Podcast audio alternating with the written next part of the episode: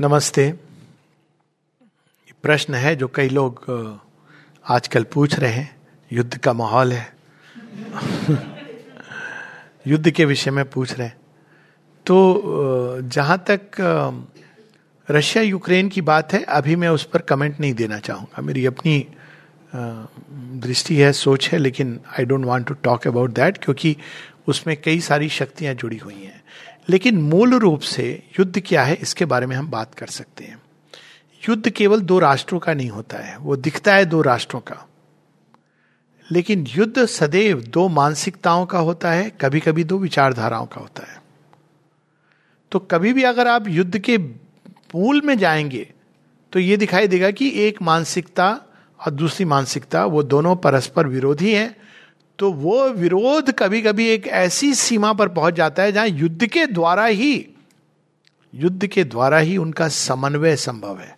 बहुत आश्चर्य है। युद्ध के द्वारा समन्वय कैसे होगा? होता है। ये इस प्रकार से होता है क्योंकि दो जो स्ट्रॉन्ग अपोजिंग फोर्सेस हैं, उसमें कई बार युद्ध के माध्यम से एक, अब दो राष्ट्रों का उदाहरण ले लीजिए। दो राष्ट्रों का जब युद्ध होता है तो एक कॉमन नागरिक बहुत सारे ऐसे होते हैं जो युद्ध नहीं चाहते जो चाहते हैं हारमनी लेकिन चूँकि वो आइडेंटिफाइड है राष्ट्र के साथ, इसलिए वो राष्ट्र का जो युद्ध होता है, उसमें वो पार्टिसिपेट करते हैं। मतलब वेदर यू लाइक इट और नॉट तो ये जो स्ट्रॉन्ग ईगोज होती हैं, उनका विनाश हो जाता है। और जो शेष बचता है, वो हार्मोनाइजिंग उसके बीच में हारमोनी इजी होती है। तो कभी कभी जब बड़ी स्ट्रांग ईगोज होती हैं या एक तरफ़ हो, ये भी हो सकता है कि एक तरफ़ बड़ी स्ट्रांग ईगो हो। अब ईगो का ये मतलब नहीं है कि केवल जो बुलडोज कर रहा है ईगो इस तरह की भी होती है मानसिकता कि हम जुड़े रहेंगे, हम, हमने वो, हम इसी तरह से जिएँगे। कई सारे कारण होते हैं। दूसरा, कई बार राष्ट्रों के बीच युद्ध इसलिए होता है क्योंकि वो वास्तव में दो भिन्न राष्ट्र हैं ही नहीं। तो वो हर तरह से जुड़े हुए हैं तो प्रकृति के अंदर उनको जोड़ने का बार बार प्रयास होता है। भारत पाकिस्तान युद्ध के बारे में माने कहा है कि वास्तव में ये अलग है ही नहीं। कभी आप सिंधु घाटी की सभ्यता, तब से आप देखिए, भारत, पाकिस्तान, बांग्लादेश, श्रीलंका, ये सब एक रहे हैं। जहाँ से सावित्री की यात्रा प्रारंभ होती है, जहाँ श्री राम जी के चरण जाते हैं, जहाँ अर्जुन पहुँचते हैं, ये अलग कैसे हो गए? तो इनके ऊपर छाप पड़ी है एक ही राष्ट्र की। तो अब प्रयास होता रहेगा इनको जोड़ने का। प्रकृति नहीं चाहती कि युद्ध हो इमीडिएटली बट इन सबके बीच में इनके अंदर एक टसल रहेगी जोड़ने की। अंदरूनी, जो दिखाई नहीं देगी। कहा जाता है ना कि कोई व्यक्ति अगर आपको बहुत हेट करता है तो जान के रखो कि अंदर में प्यार करता है। अगर वो प्यार नहीं करता तो आपको घृणा नहीं करेगा इनडिफरेंट रहेगा। लेकिन इस प्रेम ने विकृत रूप ले लिया है। अंदर प्रेम है, लेकिन इसने बड़ा विकृत रूप ले लिया कंपटीशन का हेटरेट का इत्यादि। और कभी कभी वो इस तरह की भी चीज़ हो जाती है, असुरक्षा, ये सब उस मूल से उत्पन्न होते हैं। ये दूसरी चीज़ हमको कभी कभी युद्ध एक यूनिफाइंग प्रिंसिपल के रूप में आता है। पुराने समय में एम्पायर बिल्डिंग का मतलब ही यही था। एम्पायर बिल्डिंग के द्वारा भारतवर्ष में था अश्वमेध यज्ञ, राजसूय यज्ञ, चक्रवर्ती सम्राट बनते थे। और वेस्टर्न कंटेक्स्ट में भी था। अगर आप देखो अलेक्जेंडर और कई जो इन्वेजन्स हुए, वास्तव में ये नेचर चाहती थी यूनिफिकेशन ऑफ़ मैनकाइंड अब नेचर मॉरली नहीं काम करती, अरे इसमें लोग मरेंगे। नेचर ऐसे नहीं करती। अब कैसे होता है यूनिफिकेशन सभ्यताएँ आती हैं, मिलती हैं मिक्स होती हैं। कई लोग मरते हैं। भारतवर्ष में ये मानना है कि मरने के बाद फिर वापस भी आते हैं। कौन सी कंट्री में मालूम नहीं, लेकिन आते हैं। तो मृत्यु वाला aspect is one part more important is ये मिक्सचर और इंटरमिक्सचर से एक एक्सचेंज शुरू होता है। आनंद मठ में यही आती है ना कि जब जीवानंद वो मुगलों को, मुगल जा रहे हैं वापस, क्योंकि इन्होंने युद्ध किया है उनके अगेंस्ट और बड़े खुश हैं ये जा रहे हैं। लेकिन वो देखते हैं कि उनको भगाने के लिए कौन आ गया? अंग्रेज़ अपनी गन्स को लेके आ गया। तो उनको लगता है, ये क्या हो गया? इतने कष्ट करके हमने इनको निकाला, लेकिन ये कहाँ से आ गए? तो अंग्रेज़ क्यों आए थे? भारत को उससे कोई फ़ायदा हुआ कि नहीं, ये बड़ा डाउटफुल है। लेकिन वेस्टर्न वर्ल्ड को फ़ायदा हुआ। लूट खसोट में गीता ले गए। लूट खसोट में उनको वेदांत का दर्शन हो गया। कुछ लोग होंगे। और इस प्रकार से वहाँ पे एक प्रारंभ हुआ, एक अट्रैक्शन टुवर्ड्स इंडिया ये एक्चुअल स्टोरी है वैसे बाय दी वे गीता की डिस्कवरी ऐसे ही हुई थी, लूट के समान में हुई थी। तो ये जब सिविलाइजेशंस मिलते हैं क्लैश होता है, उसके बड़े दूरगामी परिणाम होते हैं और युद्ध के द्वारा एक यूनिफिकेशन की प्रोसेस प्रारंभ होती है। अब आज हम लोग कहते हैं कि डिबेट एंड डिस्कस करके बात कर लो, वो आज की प्रणाली है, लेकिन एक समय था, आप डिबेट डिस्कस जूम मीटिंग का ऑप्शन नहीं था वैसे भी। पूरे मतलब सब अलग रहते। तो यही ऑप्शन था कि चलो हम चलते हैं और मित्र राष्ट्र बन जाते थे और शत्रु राष्ट्र बन जाते थे। तो युद्ध के पीछे ये समझना है। दूसरा, अगर आपके अंदर में कोई कन्फ्लिक्ट है तो युद्ध होगा होगा, आज नहीं तो कल, अगर आप उसको रिजॉल्व नहीं करोगे। इट इज़ समथिंग इनएविटेबल वो कन्फ्लिक्ट बाहर में प्रकट होगी, किसी ना किसी रूप में प्रकट होगी। तीसरा, युद्ध सृष्टि में विकास का नियम है। इसका सिंपल उदाहरण यह है कि जब हम आगे बढ़ते हैं तो एक पाँव के नीचे कितने जीवों को हम कुचल के आगे बढ़ते हैं, इसकी कोई हिसाब किताब नहीं है। हम कई बार मनुष्यों की मृत्यु से बड़े अपॉल्ड हो जाते हैं। अरे, इतने हज़ार, इतने लाख लोग मर गए। समुद्र में होता है ना, कितनी मछलियाँ पकड़ी गई, रोज हम कभी सोचते हैं। नेचर जब मूव करती है तो मनुष्य आर लाइक चीटी। उनके पीछे नेचर में रुद्र शक्तियाँ हैं। नेचर में, वे शक्तियाँ भी जो महाविनाशकारी हैं। नेचर में प्रलयंकारी शक्तियाँ हैं। तो जब नेचर उस मूड में आती है फ्यूरी के तो वो ये रिलीज़ होती है सारी शक्तियाँ। और वो मनुष्यों को ड्राइव करती हैं उनके पीछे। आसुरिक शक्तियाँ भी और दैविक शक्तियाँ भी। तो युद्ध एक लाइफ में भी, जब हम जाते हैं, कोई निर्णय लेते हैं तो उसमें भी युद्ध होता है। आप अंदर भी युद्ध लड़ते हो कभी कभी बाहर भी युद्ध लड़ना पड़ता है। तो युद्ध एक सृष्टि का नियम है। ये नहीं कि ये अंतिम विकास का अंतिम तरीका है। ये अल्फ़ा और ओमेगा नहीं है जीवन का। अल्फ़ा और ओमेगा तो शांति, प्रेम, सामंजस्य है, लेकिन बीच में युद्ध है। तो उसको हम एकदम समाप्त हो जाए चलो हम लोग सेलिब्रेट करेंगे मेरी क्रिसमस कहेंगे एक दूसरे को, युद्ध ऐसे नहीं समाप्त होता। जितनी कंट्रीज़ मेरी क्रिसमस कहती हैं एक्सचेंज करती हैं गिफ्ट वही युद्ध में इंडल्ज करती हैं सबसे ज़्यादा। जितनी कंट्रीज़ कहती हैं, हम सब भाई भाई हैं ब्रदरहुड ब्रदरहुड ऑफ़ इस्लाम इस्लाम ने यह कहा कि सब ब्रदर हैं। सबसे ज़्यादा भयानक विभीषिका वहीं पर होती है। कम्युनिज्म आइडियल देता है। ऑल आर इक्वल वहीं पर देखिए कैसे नरसंहार होते हैं। तो ये केवल एक स्लोगान से नहीं होती ये चीज़ें, क्योंकि इनके पीछे जो शक्तियाँ काम करती, इतनी विकराल और इतनी विकट, और वो सब प्रकृति के अंदर है। हम उनको करते हैं, आसुरिक, दैविक मनुष्य को ये आना चाहिए। लेकिन उसके भी पीछे कौन सी वो शक्ति जो दोनों को यूज़ कर रही है? देव और असुर दोनों मंथन कर रहे हैं, विष भी निकलता है। अंत में अमृत निकलता है, बहुत महाविनाश होगा। लेकिन उसका अंत सदैव अल्टीमेटली जो लोग कहते हैं ना, वार का अंत खराब होता है इमीडिएट अंत खराब होता है, लेकिन अल्टीमेटली भगवान सबसे शुभ निकाल के आते हैं।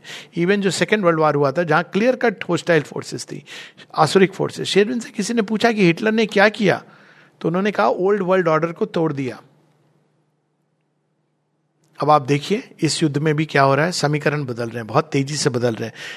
लोगों के राष्ट्रों की हिपोक्रेसी सामने आ रही है, भय सामने आ रहा है, असुरक्षा सामने आ रही है ग्रीड सामने आ रही है। जो छिपी हुई थी behind very good slogans democracy छिपी हुई थी, लेकिन वो सामने आ रही है, वो सारी चीज़ें। तो युद्ध एक प्रकार का मंथन होता है जो इन चीज़ों को निकालता है। तो साथ ही व्यक्ति के लिए कि ये तो चलो एक राष्ट्र स्तर पे हो रहा है, वो बेचारे का क्या? जो अब वीरता की भी कहानियाँ होती, दोनों तरफ़ होती हैं। एक आम नागरिक आ गया। अभी हम मैं पढ़ा था, यूक्रेन में जो विदेश में था, वो आ गया। तो अब वो इधर हो या उधर हो? लेकिन वो जब सच्चे भाव से मातृभूमि की सेवा के लिए जा रहा है तो उसका तो कल्याण ही होता है। युद्ध में जो इस भाव से मृत्यु को प्राप्त होता है, उसके लिए वो वीर गति है। उसके लिए एक लीप होती है इन टर्म्स ऑफ़ कॉन्शियसनेस। वो किस तरफ़ से लड़ रहा है ये रेलिवेंट नहीं है। उसका भाव क्या है, वो रेलिवेंट होता है। तो वो इंडिविजुअल्स के लिए। शेरविंद का एक वो है ना aphorism man die that man may live and God be born तो जब तक मनुष्य का अल्टीमेट ट्रांसफॉर्मेशन नहीं होता, तब तक युद्ध किसी ना किसी रूप में होता रहेगा। क्या तृतीय विश्व युद्ध होगा? माँ से किसी ने पूछा। माँ ने कहा कि सुप्रीम विजडम इस संसार को देख रही है। ये फॉर्मेशंस नहीं लाने चाहिए। अचानक लोग, तृतीय विश्व युद्ध होगा, इतने न्यूक्लियर बॉम्ब है इतने, ये हमारी समस्या नहीं है। आप घर में बैठ के चाय के ऊपर डिस्कस करोगे किसके पास कितने न्यूक्लियर बॉम्ब है। वो रशिया यूक्रेन भी कह रहे होंगे कि हमको जी न्यूज़ से या उस न्यूज़ चैनल से पता चला कि कितने बॉम्ब हमारे पास है। ये डिस्कशन नहीं करने का विषय होता है। क्योंकि वो वो डिस्कस करके कि तृतीय विश्व होने की बहुत बड़ी संभावना है, उस हम संभावना को पास में ले आते हैं। और अगर होगा तो होगा। उसके पीछे एक सुप्रीम विजडम है, वो कैसे ले जाएगी मनुष्य को? किस विभत्सता की ज्वालाओं से ले जाएगी? इसकी बात कई बार हो चुकी ना, मनुष्यता कई बार समाप्त होके, नियर समाप्त होके, एक कौन सा समय था जो वॉल्केनो इंडोनेशिया में फटा था? सात हज़ार लोग बचे थे पृथ्वी पर। कल्पना कीजिए, सात हज़ार लोग कैसा लगता होगा उनको? आई से जाई थी, एक हज़ार या पाँच हज़ार बचे थे। तो ये होता है ये विनाश। लेकिन हर विनाश एक नई सृष्टि का प्रारंभ होता है। जितना भयानक विनाश, उतनी बड़ी नई सृष्टि इंसिडेंटली सेकेंड वर्ल्ड वॉर के बाद ही अल्टीमेटली सुपरामेंटल मैनिफेस्टेशन हुआ। ये भी हमको नहीं भूलना चाहिए। एक और वो डिले कर रहा था। दूसरी ओर वही मनुष्य को इतना पीस के तैयार कर रहा था कि मनुष्य ने कहा, अब थोड़ी शांति चाहिए प्रभु। नहीं तो उसके पहले मनुष्य को शांति चाहिए थी। सब जगह उसने अपने अपने साइन बोर्ड लगा दिए थे। तो ये एक तैयार करता है अपने, हम सबको अंदर में एक अभीपसा जगाता है। हम लोगों के लिए जो शेयरविंद की ओर मुड़े, हमको बहुत ज़्यादा मन को इसमें नहीं उलझाना चाहिए। हमको श्रद्धा होनी चाहिए कि अब माँ ने कहा है सुप्रमेंटल चेतना धरती पर एक्टिव है और नई सृष्टि होने वाली है। तो ये होगी ही होगी। और जो कुछ भी घटित होगा, वो हमको उस दिशा में ले जाएगा। हमारा फोकस इस पर होना चाहिए कि किस तरह से हम नई चेतना की ओर बढ़ें। वो दृश्य याद है ना, जब नाइल रिवर फट जाती है और मोजेज आगे जाते हैं, पीछे फराव की सेना आ रही है? तो अभी हम लोगों की यह अवस्था है। वो दो सेनाएँ लड़ रही हैं, हम लोग राउंड टेबल डिस्कशन करके, जैसे मानो हमारे कहने पर दो राष्ट्र बैठ जाएँगे डिस्कस करके। वो एक अलग लेवल का गेम है। जब तक कोई विश्व चेतना में नहीं जीने लगा है you should not try to meddle and put formation तब तक उसको सुप्रीम विजडम पे ट्रस्ट होना चाहिए और हमें एक मार्ग दिखाया है माने कि man is a transitional being माँ ने यह भी बताया कि एक लार्ज अमाउंट ऑफ़ ह्यूमैनिटी जाएगी सिंक होगी। Man by nature is a transition और भी उन्होंने बहुत कुछ लिखा है। कहा है, रूस, अमेरिका इंडिया सबके बारे में कहा है। उसके विस्तार में मैं नहीं जा रहा हूँ। लेकिन मूल चीज़ ये है कि मनुष्य के आगे जो मार्ग मार्ग खुल गया, हमें अब बस उस तरफ़ जाना चाहिए, क्योंकि जितनी जल्दी मनुष्य पहुंचेगा उधर, उतना अधिक वो विश्व युद्ध की संभावना को नकारता चला जाएगा। अब देखिए कितनी इंटरेस्टिंग चीज़ है। उसके बाद हम ये एफोरिज्म पढ़ेंगे। इंटरेस्टिंग चीज़ ये है कि आश्रम औरविल में जो होता है, वो विश्व से जुड़ा हुआ है। नलनी दा का एक आर्टिकल है। यहाँ तक उन्होंने लिखा है कि ये दोनों जो मुख्य देखा जाए दैवी कृपा के मानकी ऑर्गेनाइजेशन है, कहती है वीक सेंटर क्यों बनाया जाता है? तो वो इसलिए बनाया जाता है इनडेसिसिव वीक सेंटर इसलिए बनाया जाता है ताकि एक अलग तरह से डिवाइन फोर्सेस एक्ट कर सके। ये भी उन्होंने कहा है। औरविल के बारे में विशेषकर माँ ने कहा कि Auroville has been created to avoid the possibility of third world war क्योंकि वर्ल्ड वॉर में वार्स में क्या होता है? मनुष्य साथ आते हैं विनाश करने के लिए। अब देखिए, है ना? नॉर्थ अटलांटिक ट्रिटी अब क्या है वो? हम साथ हैं भैया। क्यों? अगर पास के मोहल्ले वाला व्यक्ति अटैक करेगा, हम सब मोहल्ले वाले मिलकर कौन सी मेंटेलिटी है? जैसे गली के कुत्ते होते हैं ना, साथ मिलकर के वो दूसरे कुत्ते पर आक्रमण करते हैं। वही है, लेकिन उसने एक विस्तृत रूप ले लिया है organise nations coming together to fight a war पर अगर राष्ट्र साथ में आए, जैसे यूरोपियन यूनियन बना था, इसका काउंटर पार्ट था, हम साथ में ट्रेड करेंगे, आपस में खुलेंगे। तो औरविल में क्या माने किया है कि हम साथ आकर एक सिटी को बनाएँगे अलग अलग राष्ट्रों से। केवल यूरोप नहीं Europe Asia America Africa Australia तो जब साथ आके ये मानव द्वीप से अलग अलग उससे लोग साथ कुछ कंस्ट्रक्ट करेंगे तो उस चेतना का प्रभाव पड़ेगा पृथ्वी के ऊपर। और ये जो लोग अलग अलग हैं, वो जुड़ना शुरू होंगे। ये एक सीक्रेट ट्रूथ है। जरासंध की कहानी में आता है ना, भीम उसको चीर के फेंक देते हैं। शिव जी जोड़ देते हैं उसको। आप एक चीज़ को यहाँ पर जोड़ दें, उसका रिपरकशन होगा। पूरी सृष्टि में। इवन एक इंडिविजुअल अब मेगा लेवल पर होगा तो आप कल्पना कर सकते हैं। तो औरबिल माँ ने बनाया ही था और उन्होंने कहा है to prevent the possibility of a third world war अब सुना होगा आपने कुछ समय से औरबिल में भी एक वैमन समय समय पर आती है। कोई बहुत बड़ी चीज़ नहीं है। पर होती है, लेकिन उसका प्रभाव देखिए। एकदम direct you can see this conflict which is taken an acute form उसका रिपोकशंस एक और समय ये कंफ्लिक्ट हुई थी। ठीक बनने के थोड़े समय के बाद उसके भी रिपोकशन हुए वर्ल्ड के ऊपर। तो हम लोगों के लिए तो अब एक मार्ग है। संसार को क्या होगा, वो भगवान के हाथ में छोड़ दीजिए, लेकिन एक नया मार्ग है मनुष्य के लिए, उसको फॉलो करना। और उसमें ही संसार का कल्याण निहित है। क्योंकि अगर मनुष्य चेंज नहीं होता, आज आपने सुलह करवा दी कल होगा, कहीं और होगा, यहाँ नहीं होगा, वहाँ होगा, होता रहेगा। क्योंकि मनुष्य की जो चेतना है, उसमें युद्ध greed lust for power and fear ये तीन चीज़ें माँ ने बताई हैं जो एबिस है। भय भय है असुरक्षा की भावना। दोनों तरफ़ भय है।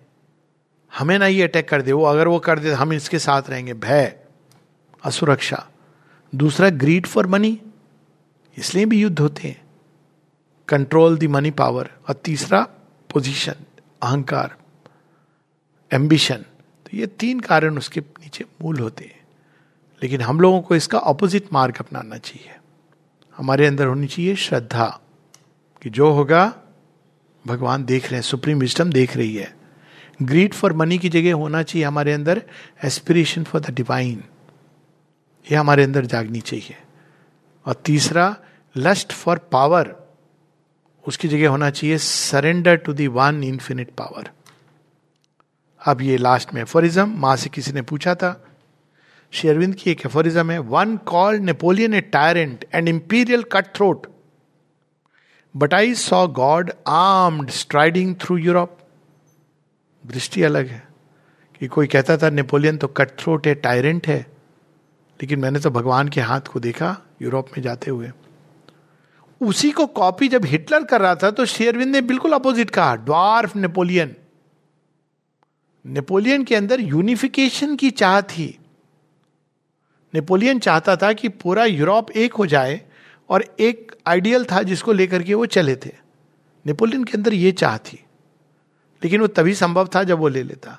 हिटलर के अंदर इसकी रिवर्स चाह थी। वो सभ्यता को नष्ट करना चाहता था, जो उसके सारे आप देखते हैं कि जो गैस चेंबर इत्यादि में, वो तो पूरी मानव सभ्यता को नष्ट करना चाहता था। जर्मनी के पाँव तले कुचलना चाहता था वो।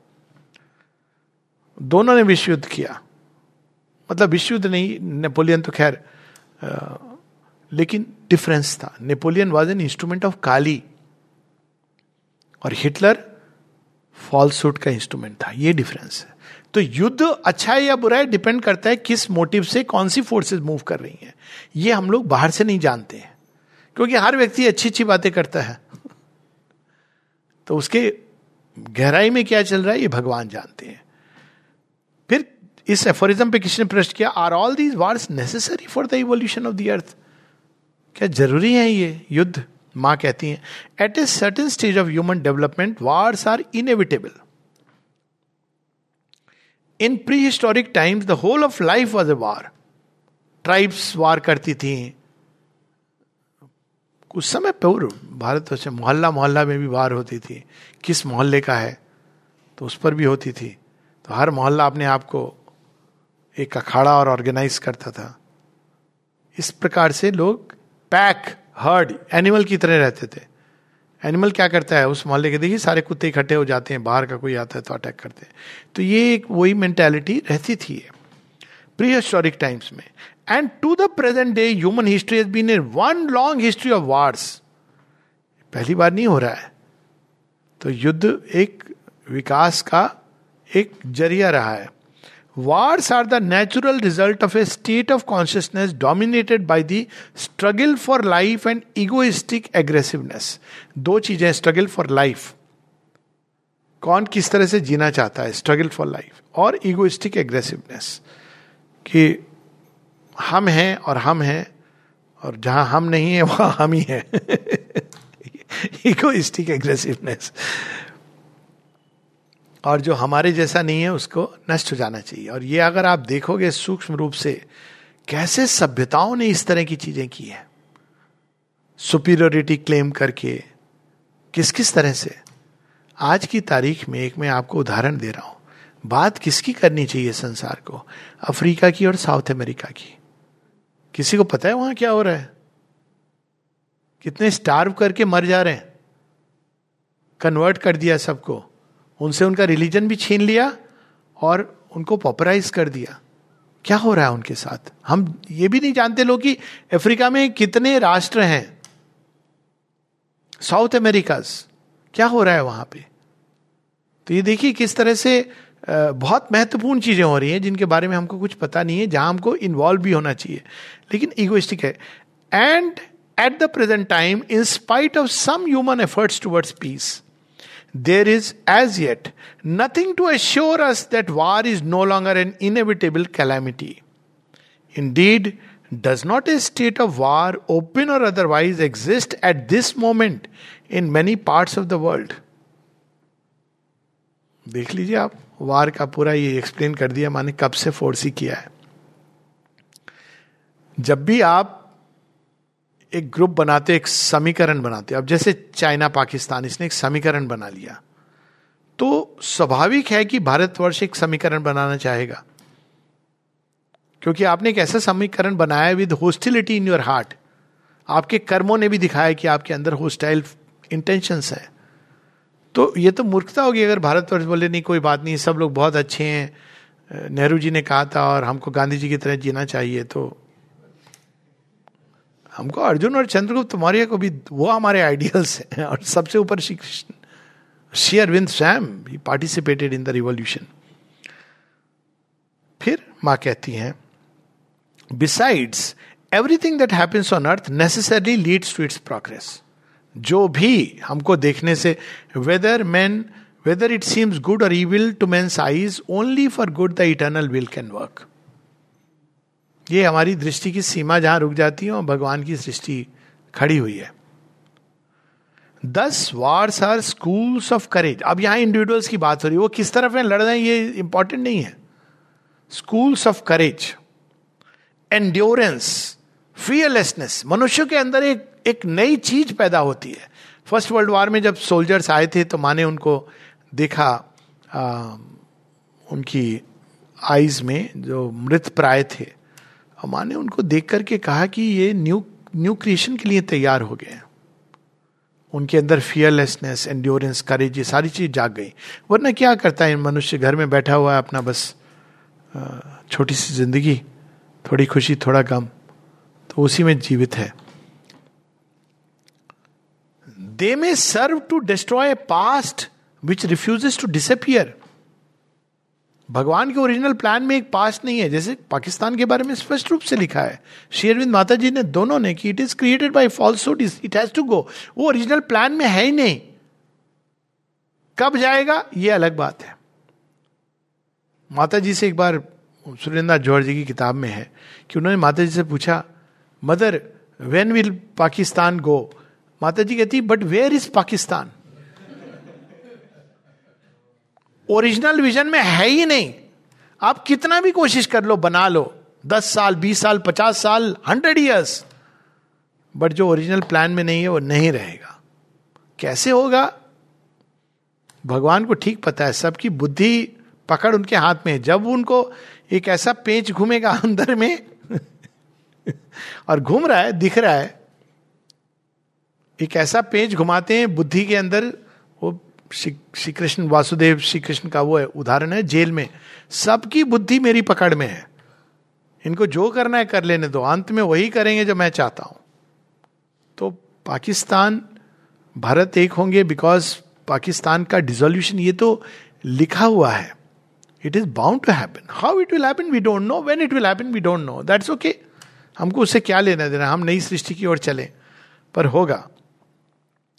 वार्स कैन हाँ this, they may serve to destroy a past which refuses to disappear, although its time is over. उसकी एक सामिकता थी। उसका एक कारण था होने का, लेकिन अब वो पास्ट हैज़ टू गो तो युद्ध के द्वारा वो पूरी प्रशस्ति डिलीवरी की स्टोरी है इस तरह की। ट्रोजन वार की वार ऑफ़ ट्रॉय तो उसकी तो पूरी कहानी इस पे पास्ट क्या था? एक ट्रॉय एक महान साम्राज्य था। आस पास ग्रीक वो छोटी छोटी छोटी छोटे कॉलोनीज थी। ट्राइब्स थे एक्चुअली तो ये तो ऐसे था कि एक तो आपने बना लिया बहुत बड़ा महल, चारों तरफ़ स्लम्स हैं, पर उस स्लम्स में रहने वाले लोग, वो योद्धा थे कॉम्पैशनेट भी थे, सब कुछ थे। तो भगवान ने कहा, अब तो मिलाना पड़ेगा ये। किसको गिरा दिया? ट्रॉय को? रावण ने सोने की लंका इकट्ठी कर ली थी ड्रीम डेस्टिनेशन तब भारतवर्ष के कई दंड कारण के लोग कहते थे, हम चलो ना, लंका चल के वीज़ा ले लेते हैं परमानेंट ग्रीन कार्ड वहाँ पर असल में सोना मिलता है, कहते हैं कि जाते ही आपको फ्री में एक मकान मिल जाता है सोने का, साथ में लैपटॉप भी मिलता है फ्री बहुत अच्छी जगह है। भगवान कहते जाओ जाओ, चले जाओ। अचानक एक वानर डिस्ट्रॉय कर देगा, कल्पना नहीं की थी किसी ने। I am waiting for Europe to develop in its organisation and material efficiency and perfection then a child shall destroy it ये भगवान के वानर एक डिस्ट्रॉय कर देगा सोने की लंका। कल्पना के परे था। बचेगा कौन? विभीषण इधर आके शरण ले लेगा। सो so, ये डिवाइन का जो प्ले है ये हम सीमित बुद्धि दृष्टि से नहीं दिखता है। तो एक पास जिसका आवश्यकता थी एक समय था जब रावण की आवश्यकता थी। रावण की आवश्यकता क्या थी? राक्षस को सबॉर्डिनेट करने का काम रावण ने किया। असुरी तो है जो राक्षस को सबॉर्डिनेट करता है। वानर को के अंदर इंटेलेक्ट लाता है। रावण बहुत मेधावी था। तो वानर के अंदर वो लाता है ये। एक इंटेलेक्ट चाहे वो एग्रेंडाइजिंग इंटेलेक्ट है सेल्फ सेंटर्ड इगोइस्टिक इंटेलेक्ट है। तो असुर का भी कार्य था। पर जब उसका समय आया तो कहा, अब इसकी जगह मनुष्यत्व के बीज आएँगे।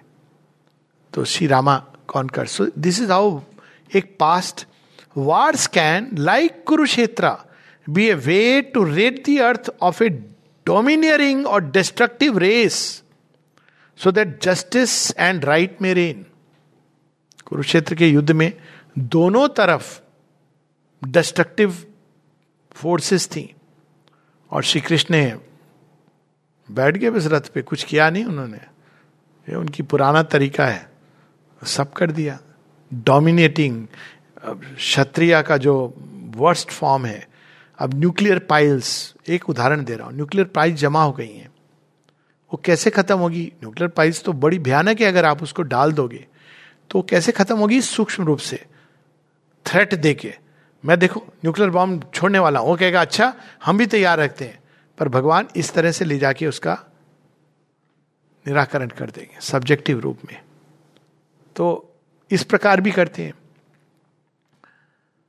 They can through the process of danger shake the apathy of a too tamasic consciousness and awaken dormant energies जो प्रगति नहीं करना चाह रहे। सब अपने अपने घरों में बैठ के म्यूज़िक सुन रहे हैं। बहुत मज़ा आ रहा है। टीवी चैनल देख रहे हो I don't need to name the programmes तो भगवान उनको एकदम शेक कर देते हैं डॉर्मेंट तामसिक मनुष्य के अंदर मंथन होता है, ये होना चाहिए, नहीं होना चाहिए, ये देखो, अभी तक उसने सब कुछ टेकन फॉर ग्रांटेड था, अब वो सोचता है, उसके अंदर एक आत्मंथन प्रारंभ होता है। Finally they can by contrast and because of the horrors that accompany and follow them drive man to seek an effective way to make such a barbarous and violent form of transformation unnecessary क्या पता चीन के अंदर आ रहा हो attack करते हैं। मुन्ना भैया, भारतवर्ष चलते हैं। तो भगवान ने कहा, ठहर, तुझे दिखाता हूँ मैं क्या होने वाला है। एक छोटे से देश के अंदर जब एक नागरिक खड़ा हो जाता है और वो see it is not imaginable मतलब बहुत पावरफुल राष्ट्र है रशिया। संसार का one of the most powerful और कंपेयर टू यूक्रेन कुछ भी नहीं है मतलब वो मसल सकता है उसको। लेकिन नागरिक खड़े ना उसका रिपरकशन तो अब चीन सोचेगा, मैं करूँ ताइवान पे अटैक की नहीं? It is other way round अगर वो दो दिन में ये वार खत्म हो जाती, तब ये चीज़ वो सोचता। लेकिन ये वार खिंच गई। सैंक्शंस लग गए। तो अब भगवान दिखा रहे हैं ये जो, क्या पता इनके अंदर क्या चल रहा था? कि देख, एक जगह तो वार होनी है, मैं दिखाता हूँ तुझे स्टेज, अब खोल के देख तू अपनी आँखें। वीरों से पटी हुई भू है, अब ढूंढ या किसमें तू है। अब उन्होंने भगवान ने दिखा दिया, अपने अंदाज में दिखाया कि देख, अभी आजकल बड़े छोटे का चक्कर नहीं है कि तू एक बड़ा राष्ट्र है तू क्रश करेगा। क्रश करेगा तो विश्व की कौन कौन सी शक्तियाँ क्या क्या करेंगी, उसका क्या परिणाम होगा? तो you think twice thrice ten times तो वो मनुष्य के चेतना को जगाते भी हैं towards its that it should not be necessary और अंत में माँ बड़ी सुंदर ढंग से for everything that is unnecessary to the evolution of the earth automatically ceases to exist जो कुछ आवश्यक नहीं है, वो अपने आप चला जाएगा। उसकी चिंता नहीं करना चाहिए। फिर प्रश्न करता है व्यक्ति you have written they may serve to destroy past which refuses to disappear although its time is over and they make room for new things एक पूरा पास्ट आपने कहा कि हट जाता है वार से, नई चीज़ें आ सकें जिससे। Now that the supermind has descended upon earth will war be necessary to change the present state of the world direct question Mata जी का उत्तर all will depend on the receptivity of the nations ये निश्चित है कि new creation आएगा। वार होगा कि नहीं, ये गारंटी नहीं है। ऑल यहाँ थर्ड वर्ल्ड वार की बात नहीं हो रही है। थर्ड वर्ल्ड वार के बारे में माने स्पष्ट। All will depend on the आप भगवान आगे, सब सुपरामेंटल कॉन्शियसनेस आ गई अभी मनुष्य ऐसे हैं जो दिन को, देसी, रात को भी देसी। और फिर पूछते हैं कि कहा है भैया, भगवान हमको दिखाई नहीं देते, ऐसे नहीं दिखाई देंगे आपको। तब ड्रिंकिंग की बात कर रहा हूँ मैं। तो दे डोंट अंडरस्टैंड वो चाहते हैं कि हम देखें कि भाई भगवान कहाँ है। You have to labour for it receptivity होनी चाहिए। सुपर माइंड आने का मतलब ये नहीं कि सब लोग एक नई जाति अचानक सो के उठेंगे, देखें किसी के बाल नीले हो गए, किसी के लाल हो गए और सुपरमेंटल किसी के गोल्डन हो गए। That's not how it will be जब मनुष्य मन की चेतना आई मेंटल कॉन्शियसनेस तो ऐसा नहीं हुआ कि सारे मंकी एक दिन उठ के बोलने लगे, अरे, हम तो संस्कृत बोलने लगे हैं। कुछ थे जो बड़े एफर्ट से उनके अंदर साउंड निकलने लगी, उनके अंदर कुछ चीज़ जागने लगी। कहते हैं, लगते तो हम उसी के जैसे हैं, पर कुछ तो है भैया डिफरेंट है। ये शुरू होगा ऐसे। तो रिसेप्टिविटी हर व्यक्ति चेंज नहीं, उसी तरह हर नेशन जाग गया, आज से वार नहीं होगा। ये बिल्कुल एक इल्यूजन में रहने वाली बात है माने स्पष्ट कर दिया है। If they open widely and quickly to the influence of the new forces and if they change rapidly enough in their conception and actions war may be avoided अब औरविल के फॉर्मेशन में बड़ी इंटरेस्टिंग चीज़ हुई। कुछ राष्ट्र जो बाद में बने हैं, वो औरविल के इंसेप्शन के समय नहीं थे। तो हम एक मोरलेस कह सकते हैं कि जो एक सौ बहत्तर या जो भी कंट्रीज़ आए, कहीं ना कहीं उनके ऊपर तो स्टैम्प पड़ गई है कि ये अब सहायक होंगे। रशिया ने एक कंडीशन रखी थी। हम भगवान में विश्वास नहीं करते हैं, लेकिन हम आपको एफर्ट को मानते हैं। काम, बात तो अच्छी है, पर हम ये भगवान के नाम पे हम ओथ नहीं ले सकते हैं। तो माता जी से किसी ने कहा कि हम क्या करें? माने का बहुत सिंपल है आप। परफेक्शन को मानते हैं। हाँ परफेक्शन को मानते हैं। परफेक्शन की बात कीजिए। दैट्स हाउ द ज्वाइंट सो बड़ी इंटरेस्टिंग बात है कि कौन कौन सी कंट्रीज़ आई, कैसे, उनके अंदर क्या क्या। इट्स एन एक्शन उनकी मिट्टी पड़ी हुई है ऑरोविल के अंदर। It is not a joke तो उसके ऊपर क्या काम हो रहा है? अकल्ट हमको पता नहीं है। माँ कहती हैं आगे but it is always threatening and always in abeyance क्योंकि मानव चेतना जब तक रूपांतरित नहीं होती, आप एक बार टालोगे, दूसरा बार टालोगे, कितने टालोगे? मनुष्य के अंदर जब वैमनस्यता के बीज हैं तो वो उगेंगे। इसलिए शेयरविंद का जो फुल टाइम परमानेंट सॉल्यूशन है change the consciousness toward the new creation there is no permanent way otherwise तो मनुष्य करेगा ही करेगा। इसीलिए तो वो एक सॉल्यूशन इस तरह का लेके आए हैं। डिबेट डिस्कशन नहीं change yourself that is the और अगर वार थ्रेट हो रहा है तो all the more urgent but it is always threatening and always in abeyance every error every darkening of the consciousness increases this threat एक भूल Cuban missile crisis हुई थी ना? ये इसका एक रिफ्लेक्शन uh, है इनवर्स रूप में। जब रूस और अमेरिका आ गए थे on the brink of pressing the nuclear button पर it was the grace which work and last minute things change I am forgetting also कौन था जिसने ये लास्ट मिनट कैंसिल किया था। मतलब it was just like now they are just going to press the button तो ये अबेंस लेकिन अगर चेतना नहीं बदलेगी तो युद्ध होगा। अगर युद्ध के ही माध्यम से मनुष्य सीखना चाहते हैं। अंत में and yet in the last analysis final wisdom everything really depends on the divine grace सब चीज़ के ऊपर मैन ह्यूमन कैलकुलेशंस के ऊपर दिव्य कृपा. In the last analysis it is the divine grace and we should look toward the future with confidence and serenity यदि हमारे अंदर श्रद्धा का अभाव है तो इसका रिपरकशन पड़ेगा फ्यूचर पे. We should look toward the future with confidence and serenity at the same time progressing as fast as we can एक तरफ़ हमको भविष्य की ओर पूरे कॉन्फिडेंस क्यों? क्योंकि ग्रेस है, ले जा रही है। ये तो होना ही है। जिस चीज़ को माँ शेरविंद ने कहा है कि आई एम नॉट सेइंग कि सबको मानना चाहिए इरेलीवेंट है। कम से कम वे लोग जो they have been called for the yoga उनकी बात हो रही है। उनको तो फिर पॉइंटलेस है। अगर ये श्रद्धा ही नहीं है कि माँ शेरविंद ने जो कहा है वो सही है तो it's pointless it's a contradiction ये नहीं कहा जा रहा है कि सारी दुनिया को डंके की चोट पर माता जी की पूजा करो। ये नहीं कहा जा रहा है। We are not a religion proselytizing religion नहीं है हम लोग। लेकिन वे जिनको बुलाया गया है, जिनके अंदर पुकार जगी है they should progress as fast as they can having complete faith and confidence कि माँ ने, शेरविंद ने कहा है कि एक सुप्रमेंटल फोर्स है, वो कार्य कर रही है, नई सृष्टि आने वाली है तो हमको पूरा अपनी ऊर्जा को उधर लगाना चाहिए।